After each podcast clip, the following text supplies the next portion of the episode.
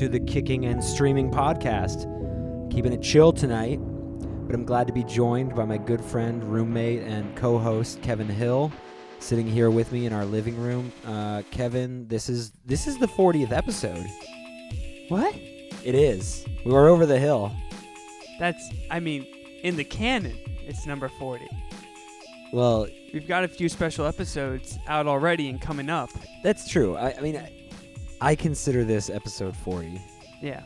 It's our it's the 40th birthday. You have little special parties every once in a while, not necessarily a birthday. How's it feel to turn 40, Johnny? You know, I feel old and decrepit, but I feel like I'm getting wiser with age. Yeah. You know, I feel like we're getting better at this. Yeah. Definitely more efficient. Mm. Maybe not happier, Eh. but certainly we're putting less effort into it and getting this same amount out. Am I right? We're we're having we've got it down to a bit of a science now. We're having more fun. We, Okay. We're doing what we want to do because we're 40 and we realize what the world is. The world is this place filled with these terrible, terrible movies and these NBA players that just Just provide so much entertainment. provide so much entertainment for us in our our decent apartment for our age. I can't look away. I can't peel my eyeballs off the screen. I mean, as evidenced by us delaying this podcast to watch the end of the Celtics Magic game. Yeah. If Rest I, in peace, if, if I see jumper. A, if I see a game under two minutes left, and it's Within within, five five, points. points, yep, Yeah. I'm I'm like, yeah, It's can we turn to that, please? It could have gone either way, but uh, they the Celtics brought it back and made it close, and it came down to a shot at the end, two shots actually, Mm-hmm. and they missed. Uh, but this podcast is not about the NBA season, young as it is. And God knows we've tried sometimes. We have tried. Well, this special, this specific episode is not about the NBA season. I'm I'm definitely not promising that we won't have episodes that are uh, heavily influenced and containing uh, information about the NBA happenings of this year because we're off to a hot start. I mean, everything from the Lakers sucking to Spitgate uh, to Joel Embiid's uh, fashion Instagram. to our own um, wins draft team wins pool kind of thing we got going on. Yes. We have so many bets uh, about like the outcome of the NBA season this year amongst our friends group and my dad. Yeah. It's ridiculous. I was gonna say your dad is our our uh, our seventh wheel. Hmm It's great. Um, but Kevin, we wanted to start off this episode by harkening back to episode 39, where we watched the HBO owned, I guess. It wasn't an HBO commissioned project, but we watched it on Licensed. HBO. HBO licensed, yes, I should say. Uh, a little flick called The Snowman. What what a nerve jangling thriller. Harry the Snowman was a drunken alcoholic detective. That was a little bit. With an ex girlfriend and a son that ain't his. Well, actually, okay. So, Are you gonna bring up what I think you're gonna bring up? I did a little research, and supposedly, the son is his. Uh, Like not in the book. This the son is his. In the book? Yeah, it's supposed like I think, and I forget exactly, and I don't have the Wikipedia pulled up right in front of me right now, but maybe we'll get there. But I read that the a kind of a twist in the book version of this story is that the son, whose name I am conveniently forgetting right now, It it, it, it does not matter. it literally does not matter, uh, is actually Harry Hole's son. Okay, because in the movie, there's a scene where she, I thought she was like Charlotte Gainsbourg was like, he wants to meet his real father someday, or like something about that. Oh, I think that Dur- was kind of a during wink. that hockey scene in which we had no clue who, which person was on which team and which kid was the son. there was so little action shown and i feel like in a scene like that where you're in a setting just to have a conversation you need to do a little a, like a little bit more than just the conversation especially in a place like norway Yeah. like where they play hockey all year round i would like to see a little bit of hockey because I, I would think it would be kind of competitive And and part of the movie was them trying to get the existing Winter Sports World Championships, That's true. aka the Winter Olympics. Yeah. No. What do they call it? The um. Oh my God. it's like World Winter Sports World World Championship, World right? Winter Cup, Winter World Cup, or something. Winter like- World Cup. Yeah. yeah. So stupid. You know when they play soccer in the snow. They they showed like the Olympics branding committee like uh a rough cut of the film and they were like yeah you know we want to use like you know the uh, the Olympic logo and you know talk about the Olympics a little bit and they were Thomas like, Bach was just like, no no, no we can't do that that's that's not going to happen. Johnny, let's r- quickly recap the Snowman. Uh, this to me, I it's been a while since I've seen a mediocre film, and God was this mediocre. was it only mediocre to you Uh, it it it felt like to me like if the director had been like, you know, I'm about seventy five percent done, but what do you think? And he like showed me, and I'd be like, well, well, it's it's, it's not bad for what you got, I guess. but it's just it's pretty bland. It's bland and just unnecessarily confusing and misleading Mm-hmm. There's just uh, unnecessary twins. There's a whole uh, storyline about the Winter World Cup that seems like oddly thrown in there. I mean, we talked we've talked about this in the Yeah. past. This movie went through rewrites and then and then was just not literally just not finished. 10 to 15% according to the director of the script wasn't filmed and you could tell in the val kilmer subplot which Val Kilmer in this movie. Oh, was he the sixth man of the year? Mm. i don't know. i don't know i don't think i don't there's no one in this movie that i think deserves six man status You other than maybe J.K. for Simmons. the son That's true. Let's talk about our favorite moments in the movie because I know what you're going to talk about, and I want to get over the, the this conversation about this movie so we can move on to some good stuff. But tell me about some of your favorite parts of the movie, Kevin. so uh, after we finish a movie you know there's usually like some little things that will linger in my head and i mentioned this in the podcast but during the scene where uh, the snowman killer played by the stepdad who we called like halfway through the movie uh, sorry I, thought I, was, sneeze? I was gonna sneeze Bless you. cut it cut it cut it in a post Staying in. cut it in Staying post in. uh when he, the stepdad like is conf- he has like uh Michael Fassbender held a uh I don't know like wire point Like uh, you mean the the strangler wire thing? gun yeah tightener point Yeah, I don't he know had what his you call that. girlfriend there's a scene where he goes how does it feel Harry to know the world loves you you have a son who loves you. And they cut to the son. And the son raises his eyebrows in a way that would be like, mm, don't put words in my mouth. and then kind of like looks away, like he looks away from the scene as he puts his eyebrows up, Yeah. like as if he, as if he's just like a teenager and his parents are giving him a stern talking to, and he's just really exasperated with the whole situation. Yes. Yeah, like he's just like, ugh, all this. He's just like, he's just like, uh, yep, well, wouldn't say love him. he raises his eyebrows and looks away like a, oh, yikes. It, it, it, it kept me up for five more minutes before I went to sleep, just thinking about that scene and thinking about. I love to think about directors and editors because I've seen these rooms in these small black rooms, like Uh-huh. you know, very dark rooms in you know like a warehouse building. Editing a movie, you got an editor up front, a screen in front, and then like the director and a producer, you know, sitting behind the editor uh-huh. and just the editor going, "Well, there's this shot which we can uh, easily get rid of, right?" And then the director being like, "That is the only shot we filmed. it has to stay in." The editor being like, "Oh, okay. All right, I guess it stays in then. I guess uh, this movie's gonna be garbage." This uh, this editor is Chief Wiggum from uh, Springfield. Ah, I don't know, guys. ah, the snowman. It's the it's the uh, girlfriend's new boyfriend, huh? So, Lou, we're gonna go find this guy. oh, don't go on the ice.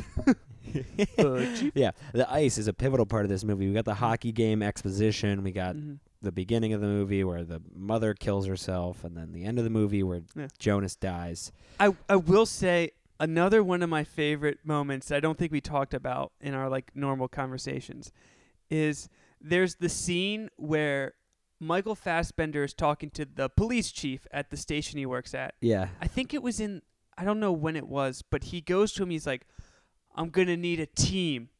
And the chief's like what who do you need? I think it was at like the party. yeah, He's like, "Oh, I need a team. Who do you need? Six of uh, our finest detectives. And the police chief's like, okay, done. And I was like, oh, so we're gonna get like a, a team of like super researchers and super like yeah. police detectives. We're gonna get the intros. Just people sitting in a library. It- was We four people nev- sitting in a library. I'm not saying the movie needed like a montage of like introducing each person, being like, I'm your researcher. I'm your hard boiled muscle. And, like, I just needed to know like people were working hard on this case. Yeah, because it seemed like other than Rebecca Ferguson, no one was really like, let's solve the case. it was literally just Harry Hole and Yeah. Katrine Bratt. And like Harry Rebecca Hole was Ferguson's like, character. I need a team, and then he was like, I don't trust any of my team. I'm gonna solve this on my own. yeah, exactly. I was like, "W- w- th- th- why did you need a team? I w- I'm Harry Hole. I work alone. I need a team, but I work alone. You know what? Uh, There was another scene that I really liked when Michael Fassbender, Harry Hole is like on the train going to like Bergen or something to like do investigation about like the Mhm. Val Kilmer character, um, and he runs into Jonas. Jonas, the the stepfather, on the Yes. train, and he's like, "Oh, aren't you supposed to be on the camping trip?" And and I'm pretty sure I'm quoting here when when Harry Hole goes, "Oh fuck." and then they cut.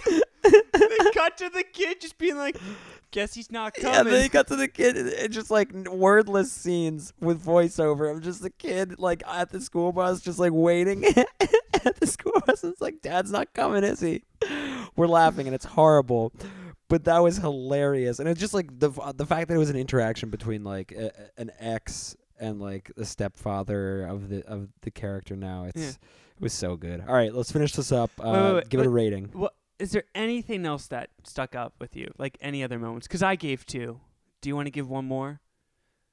Um, We have to talk you about know what? You know what? What? Yeah, I was go. gonna say I got it. Um, Rebecca Ferguson's character was she dead? I was gonna say the same thing. I still don't know, honestly. I'll tell you. Yeah, She did.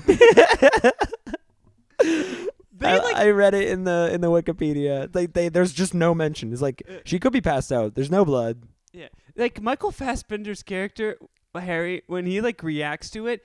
It's not like, oh my god, she's dead. It's more just like, oh man, poof, killer got her. Ooh, yikes. Didn't have to put him in my car. Dick move, killer. Dick move. Yeah. And why'd you have to Mm. draw a snowman on my roof? Oh god. Well, and then Gotta I, say the the thing I liked the most about this movie actually, gotta love Scandinavian architecture. oh, all the homes and the police station and all these places and these roads. Oh my god, the public works in fucking Norway. Oh, find me there in 20 years. I was getting a, a haircut today, and uh, I was talking. Oh, were you? Doesn't Yeah. look like it. Yeah. I know this hair's grown long, baby. Uh, I got to talking about the uh, MTA and Subway because 60 Minutes just did a story about the MTA and all its problems. so let me get this straight. You talk about s- 60 minutes segments with your barber. Heck yeah! Do you have one barber or do you just kind of float around? I go to one place and I roll the dice with whatever barber is not busy. Okay. All right. Uh, but then this guy proceeded to show me the subway stations in Uzbekistan, where he's from. Yeah. So gorgeous. I bet. just like mosaic tiles and you know artwork embedded into you know the infrastructure and the building of the subway stations instead of like the MTA, which is like, ah, we'll just throw up a poster of this poem Yeah. on the subway tile. It's art. It's that- We're, we're representing New York Soviet artists. work art ethic, Yeah. man. It's just it's I we we have such a freaking infrastructure problem. It's And- not good. It's it's it's not good, folks. Okay, give me a rating. Um honestly 3 snowballs out of 10. It it it it, put in effort but poof poof what a waste of 2 hours. One and a half. Um. One and a half beheaded corpses out of ten, Okay. and So- the half corpse, nobody knows where it is, and that's the plot of the Snowman Two. The snowman Two. Yeah, I mean, he did find the uh, the head in the like water an Sewer. abandoned uh, Yeah. water uh, tower thing. I liked how the police are there and they're like, "We can't find the head," and Harry Hole's just like, "Maybe we follow the footprints." The police like, "Ah, this guy, okay. where'd you find him? Hey, I'm from the uh, crime scene investigation forensic unit, Mister Hole. you tell me some footprints are gonna lead me to the crime scene?" All right, we've talked about a bad movie that we've seen. And now after this short break, we're going to talk about a good movie.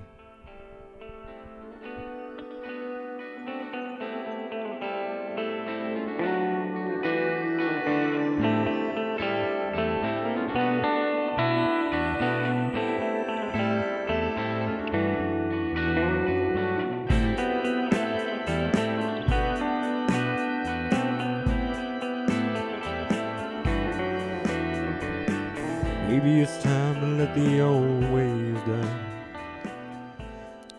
Maybe it's time to let the old ways die. Kevin, we saw A Star is Born just like the rest of America, it seems. It's already made like two hundred million dollars. It's crazy. Mm-hmm. Do you think it'll be like the highest grossing film of the year? Uh, no, because Avengers Yeah, whatever yeah. came out. Uh, Infinity War. but ironically, this is definitely a movie that could have won the best, most popular Oscar category, while being nominated for Oscars, which we can probably talk about. So wait, that is a new category, right? With But it's not being implemented this year. oh, that's 2020. I think so. the first yeah. year. Okay. Damn shame that. Well, um in case uh in case you don't know what A Star is Born is about, it's uh actually a remake. There's been four total uh re- like well three remakes, four movies made of A Star is Born. Um and in this version um directed and produced or like written by Bradley Cooper? Uh, I No. believe Bradley Cooper. So I believe the story is Clint Eastwood was set to direct this, which oh, thank God. He yeah. didn't. Oh my god. Uh, and he had gotten a screenplay uh, written by the first two screenwriters, and then Bradley Cooper took over writing and directing when Clint Eastwood dropped out. So yeah, Bradley Cooper um, wrote the screenplay with Eric Roth and Will Fetters. Well, he took over their screenplay. Ri- uh, okay, right, that makes sense. You know, Um, WGA credits. Yeah, of course. Um, and the original screenplay is written by William A. Wellman back in like the 40s or something, so we want to give him credit. But the plot revolves around Jackson Maine, who's a famous country singer who is battling his own, you know, personal demons while still being a famous performing artist. Um, he me- he meets a young, talented waitress and singer-songwriter named Ally, and they immediately hit it off. Um, one thing I really liked about the movie was that it covered a lot of time in that universe. Like it probably covered like what three years almost. Mm-hmm. Like their relationship really like takes off. Like in the in the first like hour or so of the movie, um, and Ally sort of rises to stardom through um, performing with Jackson um, and his band, and then sort of goes off on her own and and um, their lives are still together through the whole movie, but they kind of they're they battle their own sort of issues, and it's really beautiful and um, it is extremely well directed and well written, and the acting in it is amazing. All the characters are just seem ex- like perfectly crystallized for um, the characters they play, and I I just loved it. I was really affected by it. Kevin, what do you think? I I, I was really affected by it um, as well. I I think it isn't a perfect movie. No, it's not. Uh, I think it's a cliched movie, and I think some people are either going to uh, resist, you know, the storyline or kind of fall into it. And I think a lot of the majority of people are falling into the story and are uh, believing in it. I heard a criticism that the first hour of the movie is damn near perfect, and then it kind of gets a little muddled as it goes on. And I kind of have to agree with that. I so where do you think it? And and we should just say like this is spoilers. If you're going to see this movie and you don't want to know about the plot, you should just stop listening to this podcast. this right will be now. the only movie we spoil. yeah. Um. So where would you say you think it falls off a little bit? Uh, I'd say after they get married. Okay, yeah, I think I think you're probably right about that. I mean, w- there was there's a whole story that they have to tell in the movie, and I mm-hmm. don't think like I think the whole story that they told, like from beginning to end, was I wouldn't have wanted it any other way. I don't know if I'd call it perfect, and I think it like necessarily needed like a middle part that was uncertain a little bit and not really knowing exactly what it was doing and not having like a clear direction Mm-hmm. um and yeah i don't really know if i have like much more to say there but i just think you know it it commits to being like a movie movie Oh yeah. like besides the hell of a lot of f words and a lot of just obvious blatant in your face uh, drug and alcohol abuse um, i think like the story is one for all ages and the one that everyone can appreciate it's like a love story and it's sappy but for some reason because it commits to it and you have just these like moments within the movie where it's just the two leads to like talking to each other, looking into each other's eyes, just saying like the truest things. That really it, it didn't fuck up there Mm-hmm. at all. Like it took those mo- those moments that could be like just if not perfectly executed, fall flat, and they never fell flat in those moments when he would take her aside when she was having a rise to success, or when she would take him aside, or when they would have moments when he was really low and she needed to she needed to bring him up a little bit, or when he needed to tell her that she has real talent and that she should tell the world what she's thinking and what she wants to say Mm-hmm. all of those moments were completely well done and they're scattered throughout the movie and i just thought that was like something that the movie did so incredibly well Th- i was just enraptured in those moments like cheesy as they may have been like i was so in and there for it Mm. so Yeah. i don't know what you have to say So I think you really liked it. uh, yeah i really liked it i mean i'm not going to give a rating for it um because we'll probably talk about it again later in this year or early into next year when we talk more when we get closer to the Oscars because it's definitely going to be on basically everyone's Oscar list Yeah. for one of many categories, any any of many categories. Um, but yeah, it was. Um, I really really enjoyed it, and I think everyone should go see it. And I think actually I said that um, that a, a lot of the f words that were dropped are like kind of what makes it not great for kids. But I think that was part of what made it so uh, like real sounding. And I, th- I I I would be interested to see like some kind of behind the scenes um, sort of look and hear from Bradley Cooper about how he directed the movie because obviously it's his debut and I think he did a fantastic job. Um, but I'd be interested to see like how he like told the actors what he was thinking and how he let them have their interpretation and how the characters you know were breathed into life. Yeah, well, I bet you Bradley Cooper being an actor first and director second. Uh, though I wish him best of luck in future directing to kind of blur that. Probably uh, let the actors have a lot more freedom and play with the script. I would guess. Yeah. Um, and, and so I, I definitely felt like a lot of times it was some like much more relaxed, natural acting, especially from uh, Lady Gaga's character, who I thought was uh, she did a fantastic job, because you know, we ironically, we're going into the movie being like we know uh, Lady Gaga can sing, but can she act? And then we're looking at Bradley Cooper and going, we know you, can, act. Can you sing?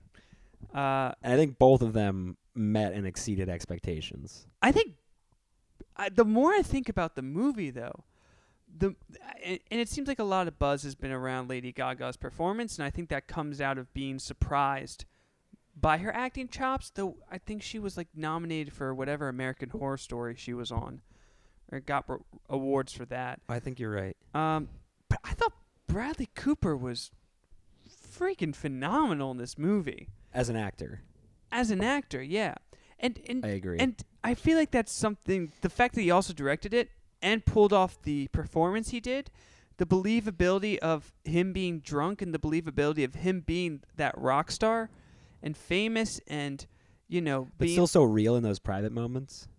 yeah, it was it was pretty, and also performing on stage with one take, knowing that like you can't just go out and get the same reaction from the crowd. Yeah. You know, just be like, "Hey guys, uh, we screwed it up our DP trip, so we're just gonna do it one more time. Do you guys mind just giving us, you know, yeah, just as loud as last time. yeah." It, it it was interesting to hear him say. I was listening to an interview that he was scared to perform as Bradley Cooper, but once he got into the character of Jackson Maine, uh, he found it a lot more comfortable to perform. And I think That makes sense, I think. him being able to transform himself into that character. I obviously I hope Bradley Cooper gets a nomination for best actor. I hope Lady Gaga gets a nomination for best actress. I really hope Sam Elliott, just for the career he's had and uh, you know his performance in the movie, gets supporting actor nom. Yeah. Uh, I think You think Dice gets a best supporting actor nod? I, I don't know if they'll double down on the category. No, probably not. I I do have to say he was great in uh, the Woody Allen film Blue Jasmine, and he's great in this too. And I think Dice And definitely he was great in vinyl. in the limited exposure he got there. Yeah, Oh, I have a quick question for you though. Mhm. What do you think? And this, you know, this might be a dumb question, but it just came to me as we were talking about Lady Gaga's acting and Bradley Cooper's singing and performing. Mhm. Which do you think was either more surprising or like more affecting or more like kind of pivotal to the success of the movie? Was it Lady Gaga's acting as as Ally, not the not the super mega pop star, but the Ally that Jackson Maine knew, Mhm. or was it Jackson Maine as the country rock star that he was? Which did you like more? that's a really good question. Uh, well, which did I like more is a different question from what made the film better. Okay, so to tell Uh, me about what made the film better. I I think Lady Gaga's performance made the film better. Um, but I really did. I did like the character Bradley Cooper played. I mean, he pulls off some pretty good singing ability. Yeah, It's hard to. I, I talked about this with Alana, uh, too. It's hard to, for me to see famous people portrayed on screen and not know what level of fame, what level of you know popularity and impact they have in their industry is.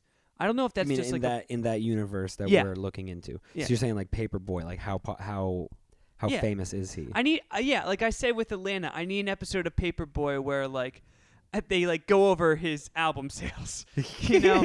but like, of course, I'm never gonna get that, and that's part of the fun of Atlanta. And I, it's it, I get that I'm not gonna get that scene where it's like Jackson, Maine. People have called you, you know, the you know Brad Paisley of right. you know, country rock. Like I get that. I'm not gonna get that. I'm not gonna get that scene.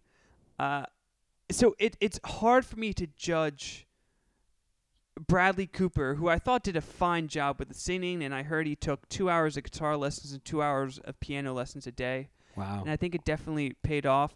But it's still hard for me with the few songs he had to kind of get the level he was. And I guess that could have maybe been a little room for improvement with the character. Where I mean, there's parts of me that watching the movie was like, I think this guy's doing like partially Kurt Cobain, and then other times I was like, I think he's partially doing like Willie Nelson. There's parts of it that I was like, I think he's doing, you know, like um, Jim Morrison? yeah, no, yeah, definitely. Like, uh, you know, very mumbly. I, I wasn't. Yeah. I think maybe that's just me, but it's it's. I wish kind of we had more of a sense of who he was as perceived by other people, other than just being famous. I've I've heard other critics say that this because of Bradley Cooper's direction in this movie and likely because he was an actor first like you said um, that it's an actor's movie and that there's a lot of points in the movie when the camera could go way back and show so much and could show these huge crowds but it's a, lot of moments. It's just so focused on just faces like either faces like back and forth looking at one another or faces right in front of a microphone. Um, and it's it's just very intimate and and it shows that I think Bradley Cooper put a lot of faith in himself and in Lady Gaga and in Sam Elliott and in Dave Chappelle in some instances to just be right there and have everything happen between these people instead of having to pull way back and be like, look at all the significance of this. Um, and I think specifically um, the one the one part of that perfect first hour of this movie where Ally and I'm forgetting her best friend's name. Um, they fly to the show Mhm. and are being brought into the show through like the VIP entrance, and they have the person leading them, and it's cutting back and forth between Jackson Maine on the stage performing and doing this really cool, like rhythmic, just like pumping, like anticipating. Bum, bum, bum, bum, bum, bum, bum, bum. Yeah, it's and it, and like that part of the movie, I was I, I was like just sitting with my fists clenched, just like in my seat, just like whatever happens next. I I am just my eyes are glued to the screen. Somebody could punch me in the face, and I wouldn't look at them. Hmm. it, I was it was just completely enveloping, and uh, and I think that's pretty illustrative of the kind of quality movie that Bradley Cooper made. And you know, like we said, it's his debut, so I'm excited to see what else comes next. I, you do give him props for having a lot of confidence in his actors. Because sometimes directors that have confidence in their actors, it backfires in their face when they're doing a funny Literally, accent. it backfires yeah, in their face. Yeah, with the ticket sales. um, so we're not going to give a rating for this movie. We're just going to give a very ringing endorsement. Um, hmm and we also have some other movies that we want to talk about. Some other sort of alike, um, sort of Oscar noms. Uh, and so we'll get right to that. Give us just a second.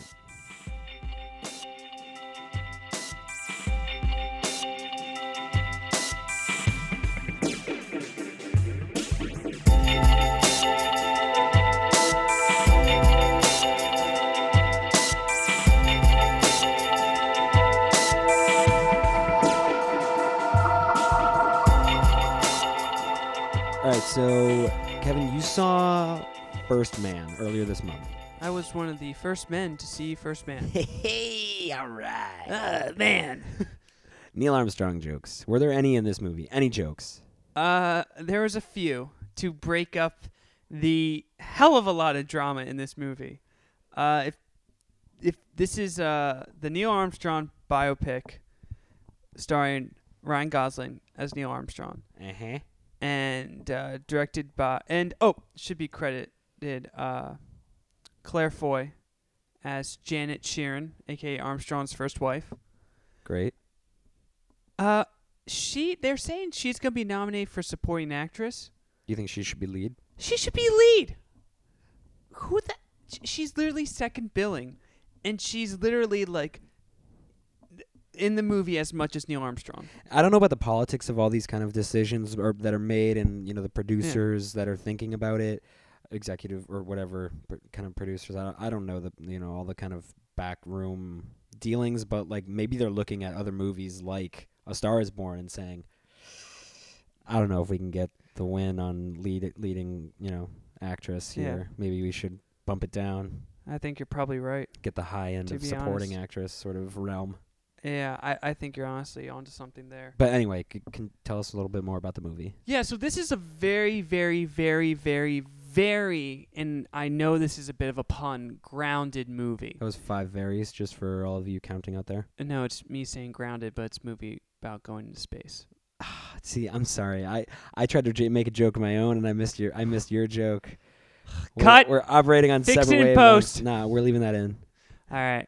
Uh, th- the, the movie starts off with uh, Ryan Gosling basically in uh, a very prototype uh, plane, and he's flying it for the Air Force, and they're trying to get the plane to the stratosphere, and it's not working right, and it's literally like he's got like a, uh, you know, Nintendo, you know, original NES joystick that he moves the plane with, and like Jesus. and it, it's it's just it shows you how claustrophobic it is to be in one of those aircraft and how you're literally using like this old you know machinery that looks so retro and and you know you know old to fly to the moon and to fly into space uh Where we are, you like usually seeing pictures, you know, films Mhm. like Gravity and Interstellar do all this, and The Martian do all this crazy legwork with ridiculous technology. mhm. We're actually being shown that, you know, for real behind the curtain, it's actually scary as shit because it's basically like taking your Ford Explorer, you know, to, to the moon. your Ford Explorer looks like it could get to the m- moon much easier than the shit that these guys step into. and I think that's one thing that's really funny is it's the most pro NASA movie that made me never want to be an astronaut. Uh, That's great. it, it, it it's definitely one thing that I give it credit for, and it partially works and partially doesn't in the movie is Neil Armstrong is dead. And what I mean is that what he is now is the stories we tell about him and the legends we put up to him. So it could have they could have made Neil Armstrong into this heroic figure, especially when you have an actor like Ryan Gosling Uh huh. but it's not. It, it plays to how introverted, it plays to how, you know, kind of aloof, it plays to how Neil Armstrong wasn't necessarily, a, you know, a true American hero. And it doesn't glitz, it doesn't glamour. There's not like that, uh, you know, very shiny, bright color scheme in this movie at all. It's very gray, it's very dark blue. Uh, I, I have to give credit. Ryan Gosling gives a great performance, but I'm not quite sure how to feel about it. Um, I'm very, very, very, very impressed by the cinematography, by the film editing. It's like that whiplash editing, but within, uh, you know, the tin cans that they go up in, eh, within space.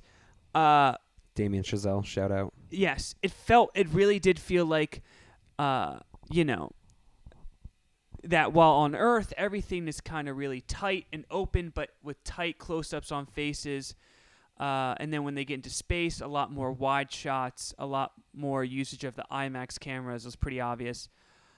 Uh, I really, really liked this movie, but it took me about 45 minutes to an hour to get into it.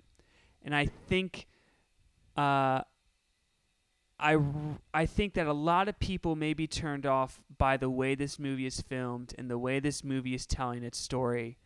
And I think if you're someone who want to get basically Apollo 13 but with Neil Armstrong, you're going to be disappointed. There's a lot of very serious men in this, isn't there? Yes, Heard it's it's a a lot of serious white men. Uh, yeah, I've heard it's a very, very good supporting cast of serious white men. Yeah, it's it's you know it's a lot of like oh that guy.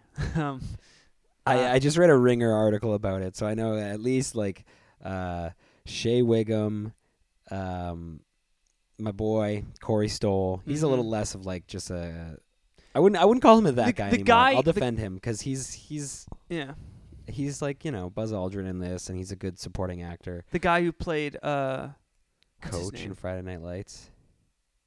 He guy who played. Coach, Yeah. Kyle Chandler. Kyle Chandler. Chandler plays government employee who wears white button down and black tie and goes, "Look, I'm just trying to get you boys safely to the moon." Yeah. Someone draws a moon on on the blackboard Mhm. and goes, "This is where we're going." And Liter- then Kyle Chandler literally- walks out of the room. Literally, Kyle Chandler does that, but on a whiteboard. You're very close. he, he, you see in the trailer there's a scene where he's like, "We're trying to get you from here," and then he like goes over two or three whiteboards and then draws the moon. He's like, "To here," and then he leaves. and then you're like, "That never, that scene definitely never happened in real life."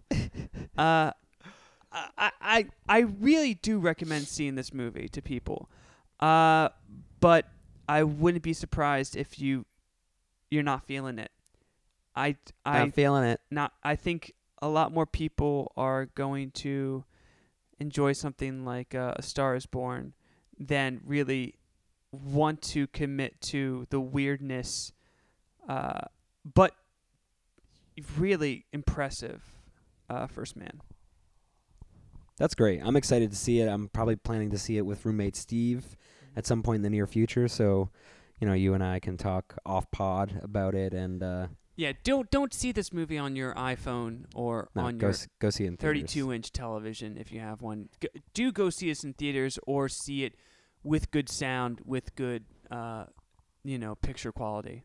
And that is actually a very good transition to our next movie that I that we're going to talk about because this movie will be coming out on Netflix in December. So it's going to be seen on a variety of different devices and formats and contexts and less about just going to the theater and seeing it.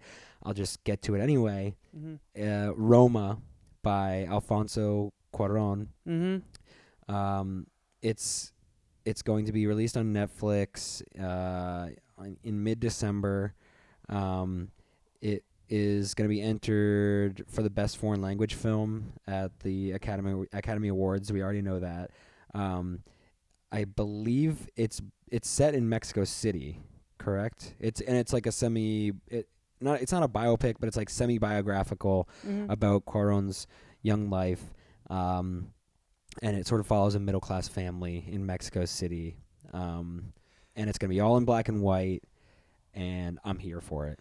I, this is the prime example where I think Netflix can do really good, which is Netflix giving directors, uh, you know, fifteen to thirty million dollars and being like, "We trust you to make something that is good.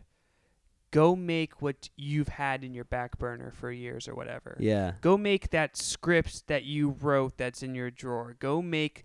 Go make that idea that's been on your mind. None of the major studios want to make these like quiet, cerebral, like kind of psychological like mid-budget movies anymore. It's No. it's like so much about like hitting home runs and going for these, you know, huge action thrillers and these superhero movies and all this pre-existing IP whereas no one wants to take just like a small original idea anymore and and put that on the screen. And that's why I'm still thankful for, you know, like A24 and and um, companies like that that give, you know, up and coming directors and like really smart directors a chance to do like smaller projects and Mhm. like, you know, take more chances on them.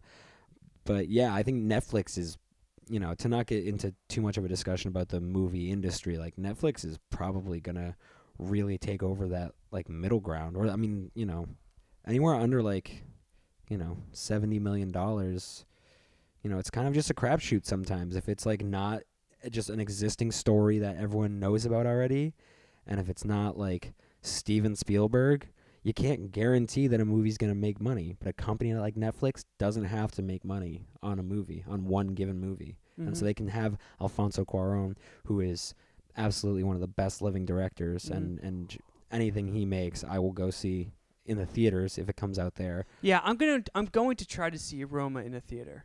So it is Um, going to play in theaters then. Uh, it Is it? should. It? should in New York. I don't know about you know the rest of the country, but there should be some theaters in New York showing it. Uh, Netflix is in that bit of a pickle of wanting to break into the Academy Awards and awards circuit with their movies. I mean, don't you think they're going to here? I th- I think they have their best shot here. Uh, the one last year that we really liked, uh, Mudbound. Mudbound, did play in a select few theaters. Oh, okay. Uh, and that's a shame too, because that's definitely a movie that should have been put on a screen. Uh, so Netflix has to kind of figure out what they want to do with their movies, because I I feel like their uh, plan with television is to create quantity over quality. You know, there's going to be some quality TV shows. The Haunting of Hill House we started Yep. and we really like. Everybody loves Stranger Things. Everybody loves, you know, House of Cards. Everybody loves Ozarks Everybody loves Raymond. which should be on Netflix. But it, where is Everybody Loves Raymond? We need to Donna. We need to relive those great Everybody Loves Raymond moments. Uh, hashtag get that streaming, please. Raymond wants streaming. No, but you're right. They um, they're they're creating more TV shows than any other network right now. Yeah. But with their movies, it's interesting because they really have an opportunity to create that prestigious word of mouth, you know, well respected, you know, low budget movies. And they're in front of they get their they get the, all their own advertising time too. That's the thing. Mm-hmm. And we can talk about it all day and we can theorize about it and never see the numbers on it, but like the effect of just scrolling through Netflix and like seeing what pops up and what just randomly starts playing a trailer in front of you and just randomly grabs you, Mm-hmm. like that's worth something. If someone's just going to watch The Office and then goes, "Huh, wonder what this private life movie is about," Yeah. which is another movie that's gotten good reviews lately. I don't think it's not it's not going to be in the Oscar talk or anything like that, but Yeah. you know, Paul Giamatti and Kathryn Hahn, I think, is Mhm. it? Yeah. Yeah, like that that that's gonna be a great movie. That's Yeah. gonna be a fun movie, a good Th- there- time. There, was this movie that was released in September, I think. You didn't even probably know about it, called The Little Strangers.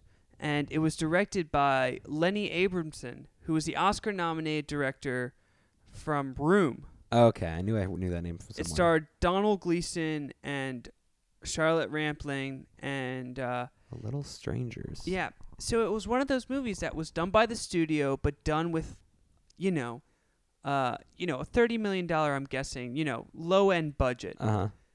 but not marketed, and it was only released on like 400 theaters, and it only made like a couple hundred thousand dollars.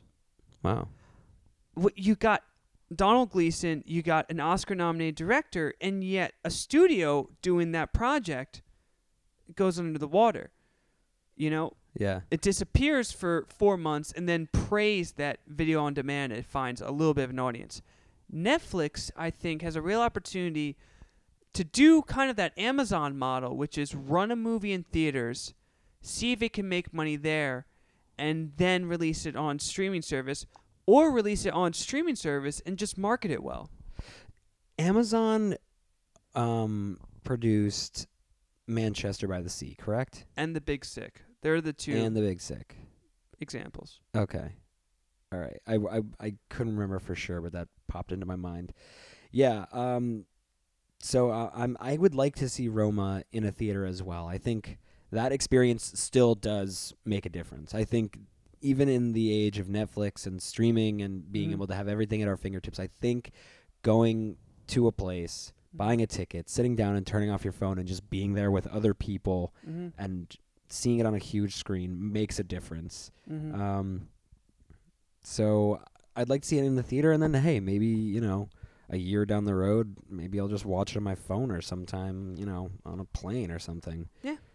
Um, it's interesting you mentioned Mudbound before, another Netflix film that had a moderate success at uh, at the Oscars last year, and I'm really I'm really going for my segues here because the final film we want to talk about is Wildlife, which stars Carey Mulligan, mm-hmm. who also starred in Mudbound. Yeah. I feel bad that I had to explain that.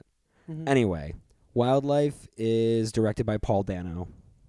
And when I saw that, I was like, okay, cool. Another one of these movies made by an actor, a young person, that it's their directorial debut. You know, we had uh, Greta Gerwig and um, uh, J- Jordan Peele last year Mhm. create amazing movies for the first time and get success at the Oscars. And Wildlife itself um, seems like a very quiet, like brooding film. Mhm. And just to, I guess, give a little taste, a little, uh, little snippet of it. Um, it's directed by Paul Dano, uh, also co-written by Zoe Kazan Mhm. who I believe was a co-star in The Big Sick. Mm. Um, lots of lo- lots of webs going around in this podcast we're weaving right now. It's We're- great. Yeah. We're, we're the puppet masters. Anyway, um, excuse me. it's based on the novel Wildlife uh, by Richard Ford, which was published in 1990. Um, it's about just basically a failing marriage uh, in Montana and uh, um, Carey Mulligan's character falling in love with another man, and the boy whose parents are Carey Mulligan and uh, Jake Gyllenhaal, just Mhm. kind of witnessing it all. Um, and there's really not a lot more given than that. Mm-hmm. But I don't know about you. I am a hundred percent willing to go watch Carey Mulligan Oh. silently die inside Oh. for 110 minutes. Oh. When I think of like No Those- one's better at it. when I th- uh, when I think of those actresses who are just like they can they can do any role, it's y- you throw up there like Carey Mulligan, you throw up there Cate Blanchett. I was gonna say, um, ah, oh my god, I can't believe I'm blanking on her name right now. She's in Fargo. Uh, oh, Frances McDormand. Frances McDormand. you McDormand. throw up Frances McDormand. You throw up uh, Viola Davis. yep. You throw up just there's just like You Just throw like- up Angela Bassett. oh Sorry, that's an inside joke. that is an inside joke. You throw up uh, Regina King. I agree. Mm-hmm. Uh, you definitely have a point though, where you've got a young director who's been around more acting. So you got an acting director Uh huh. or an actor's director, Yes. Uh, and you've got two fantastic actors, and you've also got our boy Detective Box, Oh, Bill Camp, I forgot. Okay, I knew the name Bill Camp. New York's favorite Uh, actor who only took 58 years to be discovered. I love him so much. That Hey- man can act. He can act the shit out of a scene. he can act. if you want to see a heartbreaking performance and a very I don't I'm not going to use any more words to describe it. Just go watch his performance in the night of. Oh, that dun dun dun dun Dun, dun, dun dun dun dun. dun. He's oh, Detective Box. When you when that scene that scene when he is walking down the street and you know he's thinking about the case, and he's like thinking about the case and he looks down and he looks around and he looks in the window and then he's just like, hmm. And then he walks in to his like going away party and you just kind of see all the things that were in his head disappear. Yeah. Yeah, I was just like, oh, that's that's that's act. That's the good stuff. That is That is the pure uncut acting. So I am excited to see this. Uh, I mean, I think it's getting some good reviews. I think, you know, uh, the hard thing with first-time directors is getting something that gets such great box office returns or media attention. Yeah. Uh, but I definitely see. I want to see this with you because these are actors with an actor's director, so you know it's gonna be good. And the ads have been all over Instagram, so Oh, someone, someone, uh, someone's Googled Carey Mulligan before. I'm getting targeted in the algorithm. someone, if you know what I mean. Someone's Googled uh, Bill Camp a few too many times. You. Yay. All right. Well, we're going to leave it on that positive note. Uh, that was a really fun podcast to record. Mhm. I want to thank everyone for joining us. Uh, hit us up on our usual channels, as always, um, on Twitter at Your Fave Podcast.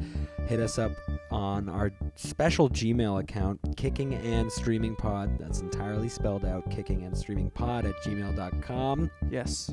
Um, and uh, we'll see you next time. Later.